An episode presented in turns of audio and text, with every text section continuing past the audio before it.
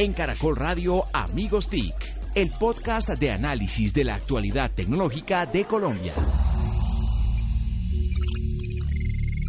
Hola, hola, ¿cómo están? Bienvenidos nuevamente a un episodio más de Numeral Amigos TIC, el podcast de tecnología número uno de Colombia, en donde analizamos semanalmente para ustedes lo que pasa en la actualidad tecnológica de las telecomunicaciones, del emprendimiento y de la innovación en nuestro país.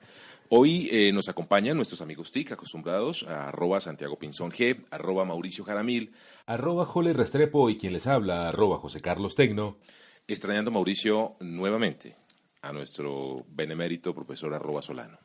Eh, claramente no estamos completos. Falta Víctor a pesar de lo que Santiago, usted y Jorge han dicho. Muy bien, señor. Eh, comenzamos. Tenemos, bueno, Microsoft, el evento. Eh, se supone que el segundo semestre es el movido en eventos, pero febrero arrancó con todo. Este año hay muchas actividades y esta semana fue el Innovation Day de HP. Estuvo obviamente el evento de Microsoft de Changemakers y ha habido muchos. Esta semana hubo uno en la Universidad del Rosario en la que estuvo Nicolás Carr hablando de la disrupción de los retos digitales en un evento que se llamó Transformando el País en la Era Digital. Eh, mujeres STEM sobre mujeres, pero ya en una conversación diferente, no solo hablando de las brechas y de todo esto que ya sabemos, sino mirando hacia adelante. Así que el panorama está muy dinámico en cuanto a eventos, José Carlos. Tenemos precisamente invitado, por supuesto, a esta eh, edición de Amigos TIC a un eh, protagonista de ese evento. Santiago, ¿de quién se trata? un amigo mexicano, eh, como dicen, un compadre de lo que somos hermanas naciones. Le gusta bucear. Eh, no voy a leer toda la, hoja de vida porque si no creo que se nos va todo el tiempo acá por, lo extensa que es, 22 años de carrera. Eh, Marco Casarini, que está en Colombia desde hace 3, 4 años ya. Tres y medio, sí, casi cuatro. tiene una experiencia muy grande durante toda la trayectoria en Microsoft, ha estado en diferentes áreas que eso es lo valioso en tener ventas, servicios y ahora obviamente está acompañándonos de Country Manager en Colombia. Bienvenido Marco aquí a Amigos TIC. Muchísimas gracias, me encanta estar con ustedes y con su audiencia. Marco, de verdad, eh, es un honor para nosotros tenerte. Eh, te perseguimos, ¿no? Te perseguimos un buen rato. eh, y coincidencialmente lo logramos en un momento justo. Y es eh, en este momento que estamos grabando el podcast. Tuvimos ayer, a la visita del presidente mundial de Microsoft en Colombia, la segunda vez que viene, ¿verdad? Así es. ¿Cómo estuvo el evento? ¿Puedes hacernos un recap eh, muy rápido de los principales mensajes que nos dejó Satya en este interesante evento? Claro, mira, eh, arrancamos la mañana con Changemakers, el evento que ustedes mencionaron, y Satya en verdad nos ha dado un mensaje primero de desmitificar el tema de la inteligencia artificial, y, y creo que los tres ejemplos finalistas que tuvimos, primero tuvimos una cantidad impresionante de, proyectos que se sumaron, que nos deja ver el talento y el potencial que tenemos en Colombia, de utilizar las tecnologías clave del mundo, pero construir propiedad intelectual arriba de la tecnología. Uno de los mensajes que nos dio Satya precisamente es que una las diferencias entre las economías que están bollantes, creciendo más rápido, son las que pueden tomar la tecnología más, eh, digamos, mejor aplicada para crear nueva tecnología y propiedad intelectual. Entonces vimos a tres proyectos que particularmente integraban inteligencia artificial, pero para innovar, para generar un impacto positivo en los seres humanos, no para reemplazarlos. Entonces desmitificar la inteligencia artificial implica que entendamos que es un servicio, es una herramienta que depende del uso que le demos, va a tener un impacto. Entonces vimos, por ejemplo, en el caso de Indigo, que ellos tienen una, solución para detectar cáncer de una forma temprana y de manera muy, muy segura, eh, cáncer de pulmón. Vimos otro proyecto de agronomía o agricultura de precisión que nos permite ahorrar una gran cantidad del agua, del agua dulce del planeta. El, caso de negocios que tienen es, o el 60% del agua potable o del agua, perdón, este, dulce del planeta se va en la agricultura y el desperdicio es enorme, ¿no? Y el tercero, que hablaba de un impacto social impresionante, estaba hablando con uno de los presidentes de una organización muy reconocida en Colombia, justo ayer, en un almuerzo que tuvimos también con Satya, y él dijo, oye, tengo 10.8 millones de niños en Colombia con malnutrición y yo le comenté, le dije, oye, tú deberías hablar con este equipo, con este equipo de entrepreneurs que se llama Eat Cloud. Ellos han generado un marketplace que también utiliza logística e inteligencia artificial para que los perecederos que en Colombia se desperdician, entiendo, como 250 mil containers al año de perecederos, puedan llegar a las manos de quienes lo pueden consumir rápidamente, ¿no? Entonces, es espectacular lo que se puede hacer. No, los tres muy valiosos conectados a los objetivos de desarrollo sostenible, cada uno en su capacidad. Eh, claramente el que salvar vidas generó mucho impacto porque pues para efectos prácticos eso es algo que deja uno eh, boquiabierto cualquiera que a través de un celular, con un dispositivo, con esa combinación de información inteligencia artificial pueda uno salvar vidas. Ahí es donde ve uno lo valioso y sería interesante si nos pudieras contar cómo están manejando ese ecosistema de Microsoft en Colombia con ese tipo de emprendimientos que pues obviamente solamente vimos un poquito con esos tres. Mira, otro mensaje que nos dio Satya precisamente fue que el éxito de Microsoft radica en el que logremos que mucha gente, que el ecosistema, el país tenga éxito. Entonces, cuando hablamos, por ejemplo, del emprendimiento, es una parte fundamental. Apoyar y sustentar la micro y la mediana empresa, que es la que genera en general la riqueza la empleabilidad, es la que ayuda a la competitividad nacional e internacional. Cuando tú dotas a esta pequeña y microempresa y estos emprendedores o líderes de pensamiento con herramientas que hace cinco o seis años solamente podías tener acceso a ellas si pertenecías a un grupo con capacidad económica gigante. Cuando tú pensabas, por ejemplo, en inteligencia artificial, analítica predictiva, cuando tú pensabas en modelos de cómputo o hipercómputo para modelado de fluidos o yacimientos, pensabas en los ecopetroles del mundo, pensabas en instituciones financieras. Esa misma tecnología hoy está al alcance de un entrepreneur, de un estudiante, de un pequeño empresario y también de esas grandes corporaciones. Por lo tanto, eso lo que abre es oportunidad igualdad en la oportunidad de cada persona, de cada colombiano, de cada organización, de poder hacer más. Por lo tanto, nosotros trabajamos en múltiples ambientes, donde dicen, ¿cómo podemos impactar? Mira, hoy tenemos un ecosistema, un poquito más de 1.600 socios de negocios que tienen capacidades y competencias sobre los productos, servicios y tecnologías de Microsoft que básicamente estamos trabajando con ellos para que ellos puedan construir sobre esas plataformas propiedad intelectual que puedan revender, que puedan comercializar, que puedan exportar al mundo, ¿cierto? Entonces, si tú pones alrededor de unos 85 mil desarrolladores en plataformas y tecnologías de Microsoft, que ojo, hoy nuestra plataforma es completamente abierta, cuando hablamos de que adquirimos GitHub, cuando hablamos de que entramos a la ONI, que estamos verdaderamente impulsando el open source, del mundo, la comunidad abierta de desarrollo de software, habla de que es inclusivo el proceso, ya no solamente son arquitecturas cerradas como lo fue hace 10 años. Yo diría, tenemos que trabajar con el desarrollador, con el estudiante a través de apoyar la academia. Tenemos que trabajar con las organizaciones del gobierno. El gobierno puede ser un ejemplo de modernidad, puede ser un ejemplo de eficiencia, puede ser el que no solamente ponga los lineamientos de cómo fomentar una cultura eh, de, de, una transformación digital, sino que él sea un ejemplo de ello. Y finalmente, obviamente, el trabajo que hacemos todos los días con la micro, con la pequeña, la mediana y la gran empresa colombiana, donde yo te diría, he visto que la adopción de la nube en Colombia sido impresionante. Mucha gente piensa que en Colombia probablemente no estamos en el tope de la adopción, pero te quiero decir, para Microsoft, el país que tiene el mayor porcentaje de consumo de la nube del total de nuestros ingresos es Colombia. Por encima de México, por encima de Brasil, por, encima, de Chile. Así es.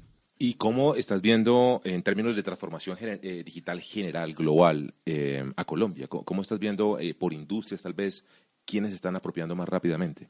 Mira, quienes están apropiándose más rápidamente, aquí yo te diría, es la gente que tiene que ser muy creativa financieramente, ¿cierto? Y aquellos que están en industrias menos reguladas. A medida que tú te vas a una industria más regulada, por ejemplo, tú te vas a la salud, tú te vas a la industria financiera o, de tipo de aseguradoras, ellos tienen que ser un poco más prudentes en dónde pueden irse un modelo de nube, transformación digital, pero sin duda para mí es una de las industrias de mayor disrupción, más sujeta a la disrupción.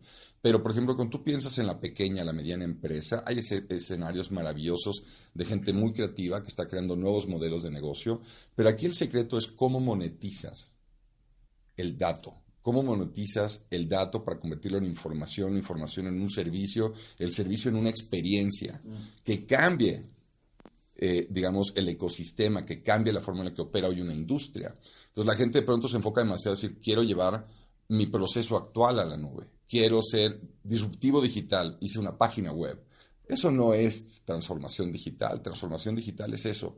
Tus datos en información, información en insights, insights en la capacidad de generar un producto, un servicio que cambie la experiencia radical. Entonces, cuando alguien dice, oye, ¿qué ha pasado con la experiencia de entrega a domicilio? Es muy claro. Cambió la experiencia de lo que es pedir a tu casa.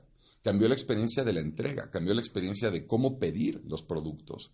Y eso detrás que tiene inteligencia. tiene datos correctamente estructurados y explotados. yo diría, ¿qué veo? Una gran ambición por parte del empresario colombiano. Y por el otro lado, sí te diría, gran parte del trabajo que hacemos nosotros día con día es evangelizar y apoyar en la transformación cultural de las organizaciones.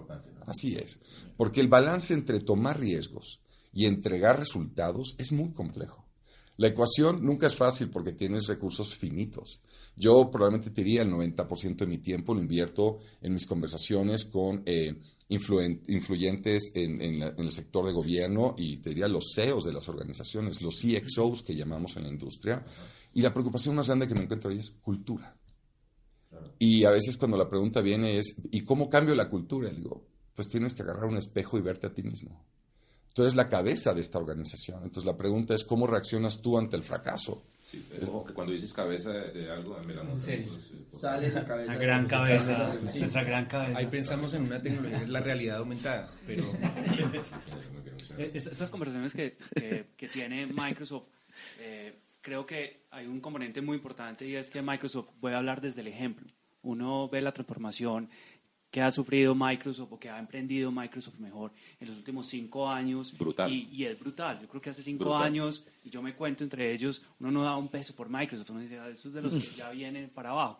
Eh, en cambio, se, se, transforma de una forma increíble. Parte de pronto es por, por Satya. ¿Cómo ha sido esa transformación de Microsoft a nivel global? Y estos tres años y medio, ¿cómo ha llevado la transformación en Colombia de Microsoft? Mira, es un punto muy interesante que de hecho es precisamente donde creo que muchas de las conversaciones terminan, cómo lo hicieron ustedes, ¿no? Eh, y lo primero que te diría es, esto es un camino, es un, es un viaje, es un emprendimiento a lo largo del tiempo, no estamos allí. Es algo que aprendimos que tenemos que hacerlo todos los días.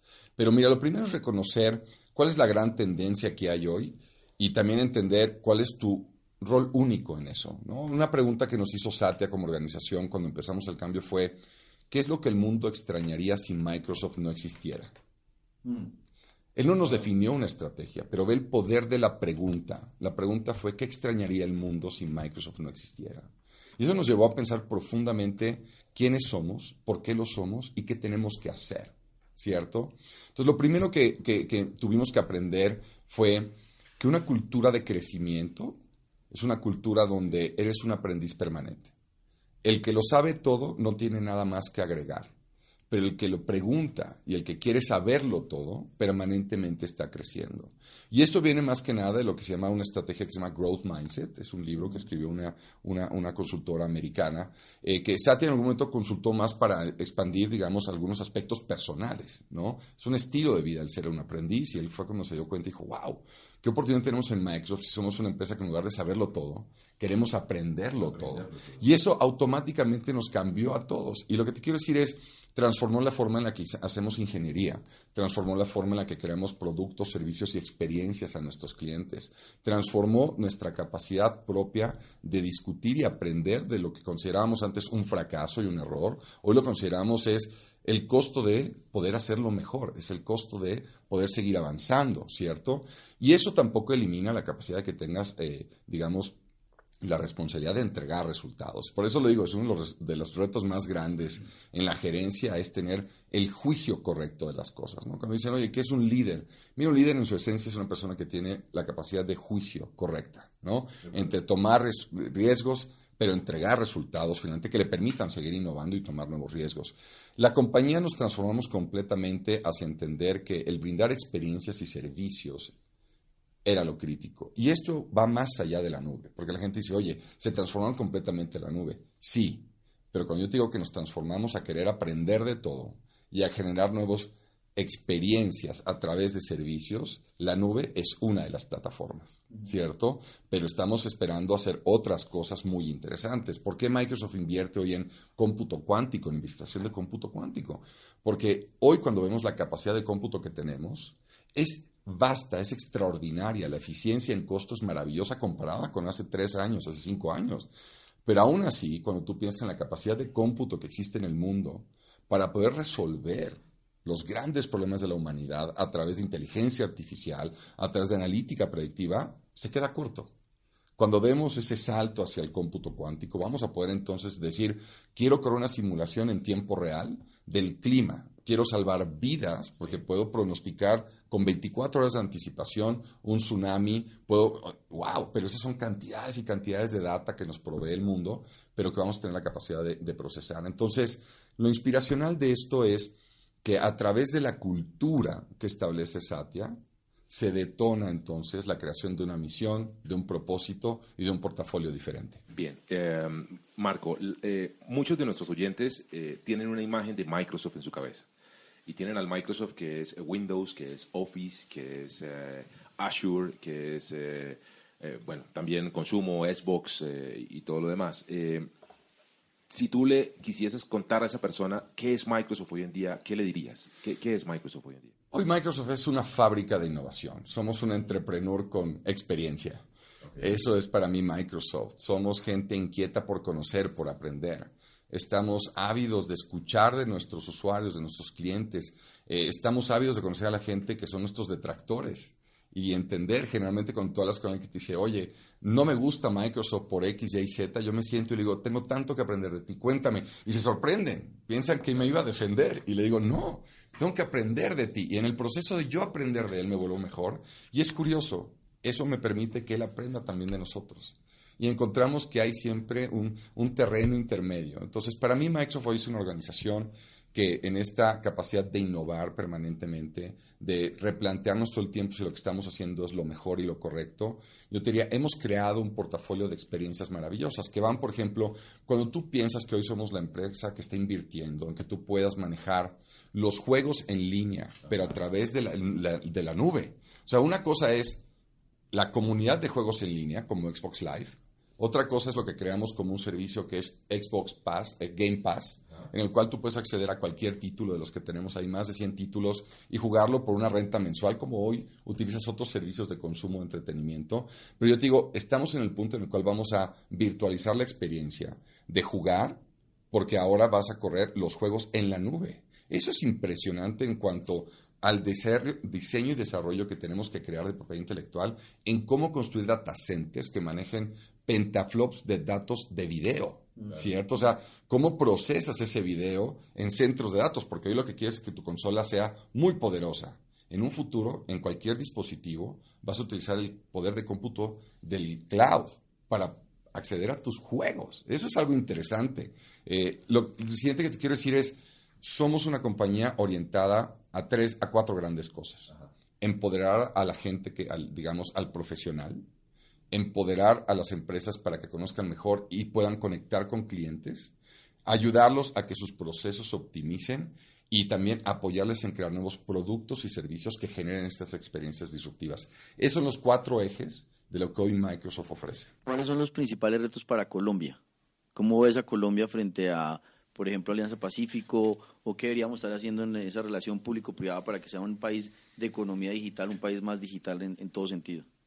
Mira, yo soy, tal vez por una desviación personal, te diría un, fan del crear empresarismo, de crear entrepreneurs, de, fomentar la creatividad y hacerla viable. Eh, yo creo que eso se faculta desde la forma en la que educamos a nuestros jóvenes. Eh, Colombia, yo en Colombia he encontrado talento maravilloso, ¿no? Después, si quieren, podemos tocar la complejidad que hay de encontrar talento calificado en el área de tecnología. Lo estamos sufriendo toda la industria.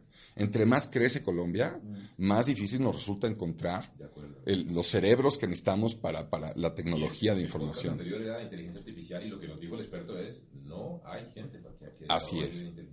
Hay una maravillosa oportunidad, ¿cierto? Pero si no la suplimos nosotros, nos van a llegar gente de fuera. O vamos a perder la capacidad de capturar la inversión que está habiendo en Colombia porque no puedes encontrar el talento para explotar esa inversión. Pero déjame volver al punto anterior. Lo primero que yo diría es educar a nuestra gente para que pueda ser un extraordinario profesional y o un extraordinario empresario, para mí es fundamental. Que la gente entienda cómo poder empezar un nuevo negocio. No solamente pensar en, oye, yo aspiro a trabajar en Microsoft, me encanta eso. Yo soy un entrepreneur corporativo y trabajo en Microsoft desde hace muchos años, pero el punto es, creo que el crear empresas es algo que tenemos que fomentar desde nuestros niños. Para mí es muy importante. El segundo, obviamente, es que tiene que haber un marco regulatorio que de alguna manera balancee el cómo genero esa responsabilidad de de alguna manera desarrollar el mercado local, pero con aras de convertirme en un en, un potencial exportador de propiedad intelectual. Ya no somos maravillosos exportando eh, productos de la minería, productos de energía como el petróleo, eh, nuestro agro se va a desarrollar. Pero el punto es cuánto exportamos de propiedad intelectual, que ese sí es un sector inagotable para Colombia. Ese es un sector, segmento verde exportar talento, pero talento a través de propiedad intelectual, no que se nos vayan los cerebros. ¿Cómo hacemos que los cerebros del mundo quieran venir a Colombia? Y el tercero que yo te diría es, creo que tenemos también que facultar en, la, empresa actual de Colombia eh, el hecho de que pensemos de una forma mucho más diversa e inclusiva. Y ahí sí lo tengo que decir, soy un extranjero, que me he convertido en alguien que ama su país y lo considero mi país. Tengo dos hijos que han nacido en Colombia. Te encanta la ajiaco, la bandeja paisa, eso ya... Todo eso, ya pasé por eso. Sí, sí, ¿El hincha de millonarios? Oh, olvídate, sí. bueno, sí, millonarios. Caí, caí, caí fueron mis primeras amistades que me llevaban a ese, a ese mal hábito. Hay errores en la vida, hay errores en la vida. Es hincha de millonarios. punto, punto para Marco. Marco, eh, después de esa enumeración de tres puntos de, los empresarios y de la visión de los colombianos, quisiera eh, recordar algo que me decía Jorge Silva hace unos 12 años. Él decía, el empresario colombiano es tal vez el más recursivo de Latinoamérica, está muy bien formado académicamente, tiene visión, pero uno de sus puntos débiles es que ve la tecnología como algo que toca. Cuando la empresa lo pide, empieza a invertir en tecnología, mientras que en Brasil, en Argentina, en México saben que la tecnología es un habilitador. 12 años después, ¿eso es más o menos real o, hemos cambiado? nos sorprendería ver cuántos empresarios hoy saben de tecnología y en realidad me hablan de cómo la tecnología debería impulsar sus negocios. Ahí lo que falta son esas dos cositas. La primera, yo decía un poco diversidad e inclusión y es, hoy el mercado de talento y de propiedad intelectual es un mercado global. Y típicamente es muy importante que le demos oportunidad al talento colombiano, pero es importante que rotemos el talento para que traigamos nuevas experiencias y perspectivas a la mesa de cualquier organización. Tú quieres crear una experiencia que consuma tu mercado y tu mercado está compuesto sí por colombianos, pero también por otras culturas dentro de Colombia misma. ¿no? Entonces, hay gente que me dice, oye, yo soy de Antioquía. Le dije, sí, pero tu producto se puede vender en Bogotá. ¿Cierto? Ya ni siquiera piensan en exportar, es, dicen, ¿cómo gano un mercado en Antioquia? Le digo, oye, pero antes de matarte en Antioquia, pues, ¿por qué no piensas lo que está creciendo Cali, Barranquilla, el eje, Bogotá mismo, ¿cierto? Entonces, lo que quiero decir, a eso le llamo yo diversidad e inclusión, porque la otra es, tú puedes invitar a alguien a la fiesta, que eso es la diversidad. Pero otra es incluirlos que le, digas, oye, vamos a bailar juntos, ¿cierto? Entonces, cuando tú traes inclusión, por ejemplo, eso es en cuanto a generaciones profesionales. Esto es algo más de marketing, ¿no? La verdad es que la gente, todos tenemos un orden común, o sea, eh, todos tenemos mismas aspiraciones, similitudes en valores, pero el punto es cuando tú tienes cinco generaciones colaborando en el ámbito de trabajo, ¿cierto?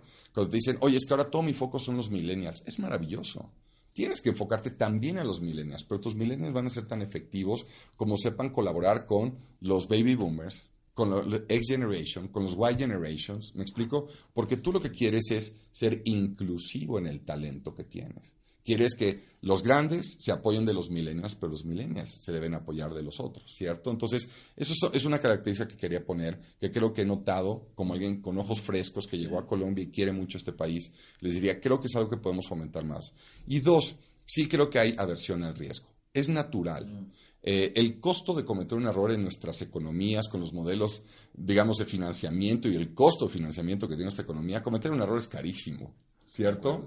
Entonces, tomar riesgos hay una gran aversión, pero por eso yo creo que cuando entendemos que podemos poner servicios de clase mundial en tecnologías de punta a un costo a nivel de consumo, estás permitiendo que la gente arranque en pequeño, aprenda rápido, falle rápido y lo vuelva a hacer. Y el costo por haber fallado sea muy pequeño.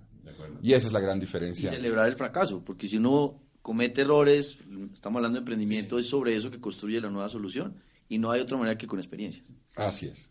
Pero, todo también viene desde el, desde el sistema educativo y voy a volver sobre el primer reto, que es talento humano. ¿Cómo estás viendo el sistema educativo en Colombia y cómo Microsoft está apoyando para que ese sistema educativo entienda el siglo XXI? Mira, es una pregunta de un tema que yo considero que es bellísimo. En verdad, eh, personalmente conecto mucho con el tema. Yo creo que gran parte de la solución a nuestros problemas tiene que ver con la correcta educación. Porque lo que llamamos educación tenemos que entender el modelo y el contenido de la educación actual, qué tan pertinente es para los retos de la humanidad hoy, ¿correcto? Eh, por ejemplo, yo hablaba con los chicos de, de, ingeniería hace poco de una universidad. Me decían, Marco, ¿tú qué crees que tenemos que tener? Les dije, miren, qué bueno que saben de tecnología, pero cuando lleguen a la industria, vamos a tener que volverles a enseñar muchas cosas que creen que saben. Pero ¿qué me importa de ustedes? Que sepas colaborar, que seas autocrítico, que tengas la capacidad de autoactualizarte. Yo no debería tener un programa permanente de actualización, yo debería darte acceso a toda la información y tú deberías tener esa pasión por aprender, por investigar. Eh, tú deberías decir a alguien, tener la capacidad de decir a tus compañeros, ¿qué les gusta de mi trabajo? ¿Qué podría ser mejor? ¿Qué deberías dejar de hacer? ¿Qué podría empezar a hacer que no hago hoy?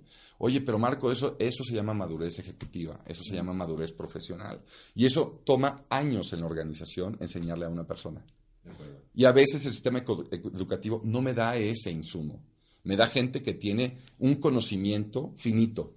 Yo quiero gente que tenga curiosidad infinita. Entonces, creo que eso es algo que tenemos que entender y volvernos a replantear. Uno, ¿cómo funciona? Dos, ¿cuánto está incluyendo y brindando oportunidad a todos? Yo no creo en que todos tengan el mismo resultado, pero sí creo que todos deben tener la misma oportunidad y con base a su resultado entonces tener una recompensa. Eso es lo que nos hace más competitivos, ¿cierto? Pero el último punto es qué tan pertinente es lo que hoy entregamos en el modelo educativo. Y eso para mí es una gran oportunidad.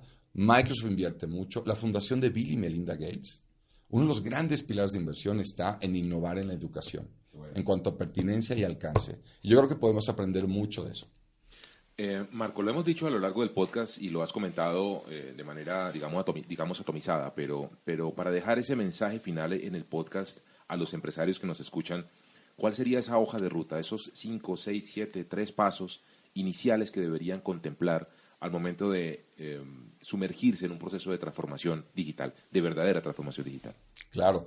Mira, voy a tratar que no sea una receta de cocina, pero arranco por en una, en una, en una aventura de transformarte como organización digital o no digitalmente. Esto es, la, la tecnología finalmente es una herramienta. Antes lo hicimos a través de crear máquinas de vapor y reemplazamos los músculos. Después utilizamos la electricidad, la, la, energía y la electricidad. Eso nos dio máquinas más poderosas. Hoy tenemos tecnologías como inteligencia artificial que lo que van a hacer es que no solamente podemos potenciar nuestros músculos, sino nuestra capacidad cognitiva. Eso nos lleva a que el primer planteamiento para mí con un empresario que quiera, que quiera aventurarse en innovarse y reinventarse es primero preguntarse qué soñaría hacer que hoy no puede hacer. Para mí todo arranca ahí. ¿Qué te sueñas? Esto. Segundo, ¿por qué no lo puedes hacer? y entender las causas por las cuales no lo puedes hacer. A veces, 60% de las causas son autoimpuestas. No lo puedo hacer porque no tengo acceso, no tengo recursos. Y de pronto te sientes y le dices, ¿dónde tienes recursos que ya no necesitas tener? Ah, esos recursos ponlos aquí donde sí los podrías tener ahora. Pero lo que quiero decir es, ¿qué te sueñas? ¿Qué te impide llegar a donde vas? Y de allí, sí sentarse con gente que tenga capacidades de ingeniería, de tecnología, de humanidades, de Exacto. Lo que quiero decir es armar grupos multidisciplinarios. Esto no es exacto. El que tú seas multidisciplinario es como opera el mundo hoy. El mundo de las ideas se hace en la interacción de múltiples disciplinas y entonces establecer aquellas prioridades donde tus recursos y tu mercado son más susceptibles de tener un alto impacto. Y de allí decidir algo que yo veo que es muy importante es, es muy difícil que tú le pidas a la gente que maneja tu negocio tradicional que siga entregando resultados y creciendo y a la vez le digas, y también tienes que transformar e innovar. Es bueno que de alguna manera le des un espacio a ambas y en la medida que tú sigues manejando un negocio que ya conoces y vas simplemente evolucionando, tengas gente pensando en el modelo que va a revolucionarlo todo. Y una vez que tengas algunas respuestas del lado de la revolución, las impongas y empieza a trabajar en equipo entre los que hoy ejecutan la evolución del negocio y los que están poniendo en práctica la revolución del negocio. Y el siguiente punto es también decir, creo que mucho va en la cultura. Mi llamado a cualquier empresario, líder de pensamiento es, creo, y eso tal vez lo digo por un bias personal, por lo que ha pasado conmigo, ¿no? Soy un milenario, este, con actitud de millennial. aquí, si todos, aquí todos somos millennials, aquí todos. Excepto Víctor, ¿no? Víctor es... Víctor es milenario. Él es la primera revolución industrial. Él nos puede contar de, las, de, los egipcios y las pirámides, ¿no? No, bueno, pero es terrible. no, es que sé que lo extrañan, entonces esto es para ver si Víctor se vuelve a unir, pero lo que les quiero decir allí es, Creo que es muy, muy importante que tengas una actitud joven en tu mente alrededor de que realmente creas que todo es posible, que realmente tengas la inquietud de mover cualquier barrera y decir por qué, por qué esto es una barrera, por qué no se puede hacer diferente. Y el tercero es, creo que el aventurarte en una vida donde tu experiencia es aprender de todo y de todos, es maravilloso. Eso no es un consejo de negocio, pero cuando te embarques en una aventura de transformación digital, empieza por querer aprenderlo de todo.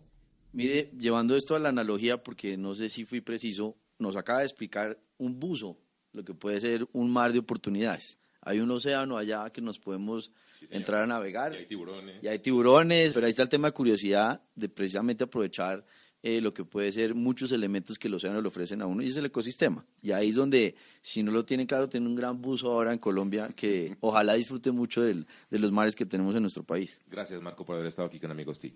Es un placer, en verdad. Y ustedes son un grupo formidable, gente que está haciendo una labor maravillosa, de que la gente se interese en lo que toca nuestras vidas todos los días. Muchas gracias. Él es Marco Casarini y nos ha dejado esta duda, eh, como dice Santiago, este mar de oportunidad eh, para usted que nos escucha.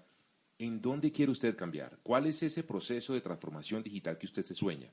¿Qué le impide lograrlo? ¿Y de qué manera eh, la tecnología puede ayudar y habilitar a ese importante cambio para que pues se cumpla ese sueño y pueda usted transformarse digitalmente. Esto es Amigos TIC. Agradecemos su sintonía, que nos compartan con numeral Amigos TIC, nos sigan en arroba Amigos TIC en las diferentes redes sociales y por supuesto nos acompañen la siguiente semana en un episodio más de numeral Amigos TIC. En Caracol Radio Amigos TIC, el podcast de análisis de la actualidad tecnológica de Colombia.